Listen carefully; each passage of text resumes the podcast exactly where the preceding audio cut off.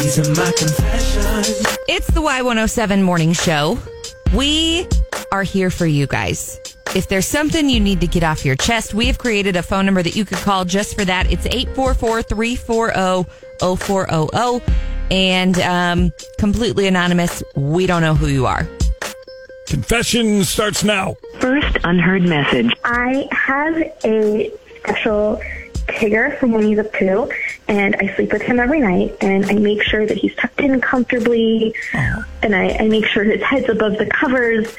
And I know it's silly, but when I have guys come over, I put Tigger in the closet, and I, I I set him up nicely. Like I make sure there's a pillow and a little blanket, and I close the door because I don't want him seeing what's happening. I know it's silly, but I just don't want him there for that.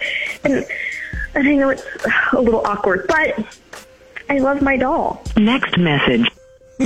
Um, first thing, it's not where I saw that going. No. I was like, hey, I look, thought that the confession was going to be that she sleeps with a Tigger her- doll. Yeah. Yeah.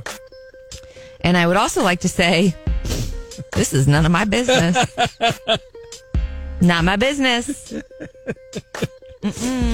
It would be a little distracting if you looked over there and there's a little Tigger on the table looking at you. Watching Yeah.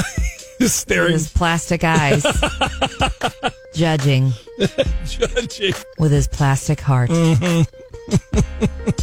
This Good morning is the Y107 Morning Show with Cosmo and Lauren.